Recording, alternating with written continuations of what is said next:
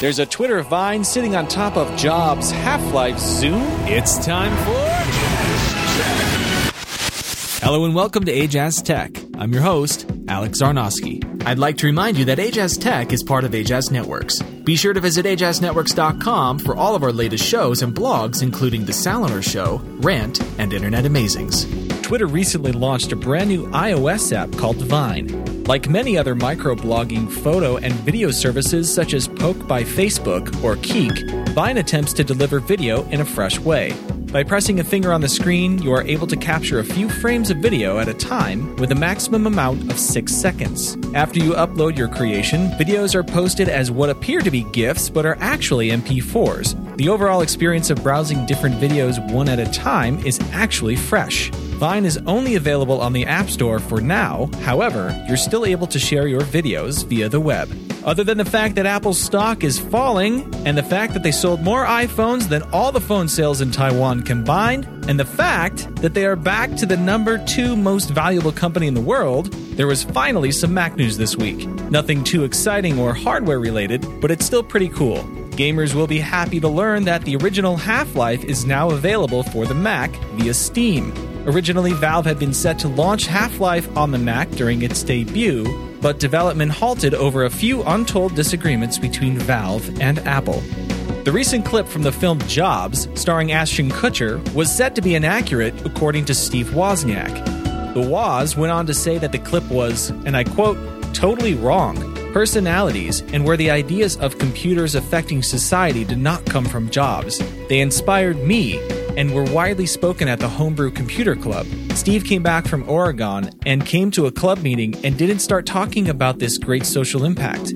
His idea was to make a $20 PC board and sell it for $40 to help people at the club build the computer I'd given away. Our relationship was so different than what was portrayed. I'm embarrassed, but if the movie is fun and entertaining, all the better. Anyone who reads my book, iWoz, can get a clearer picture. Steve Jobs by Walter Isaacson will also give you a much more accurate portrayal of their relationship, given that Isaacson spent time with Jobs, his friends, and his competition while writing the biography. Aside from the inaccuracies, my impressions of the clip were positive. Kutcher did his homework. He seemed to have a firm grasp of Jobs' mannerisms and dialect. I've personally watched many Jobs presentations and documentaries. I'm also pleased that Kutcher is the one portraying Jobs. Other than looking like him as a younger man, Kutcher is also a lover of technology as well as an angel investor and co founder of many startups. Flipboard, TinyChat, Milk, Fab, Vox Media, and Nowbox are just to name a few. He was also named one of the most innovative celebrities in digital media by the Washington Post in 2006. So let's give this guy some credit. He's pretty intelligent and seems to know exactly what he's capable of doing. Next up, here's a quick tech rundown. It'll now be illegal to unlock your phones in the US. Qualifying legacy devices are not affected by this. However, it's a great idea to check with your carrier before deciding to swap a SIM card, as it will now be a criminal act.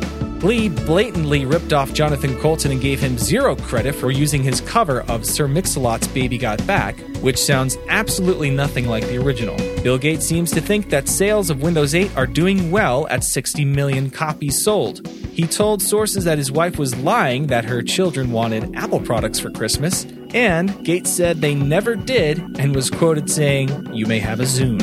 Finally, this isn't tech news, but it's actually really, really important geek news. If you haven't heard about this yet, you're pretty much living under a rock. J.J. Abrams will be directing Star Wars Episode 7. Well, that's all for this episode of Ajaz Tech. Got Stitcher? We're on it, so get it. Stitcher is an award winning provider of news talk and radio for your mobile phone. Stitcher Smart Radio, the smarter way to listen to radio. You can find all of our podcasts, including Cinema Clash and The Salinger Show, at ajaznetworks.com. Follow me at twitter.com slash ajaztech and search for my name on Google+. You can email me at ajaztech at gmail.com.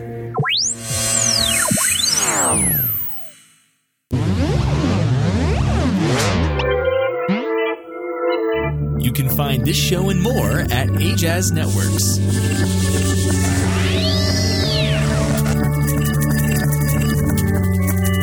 Originally different media for your personal taste.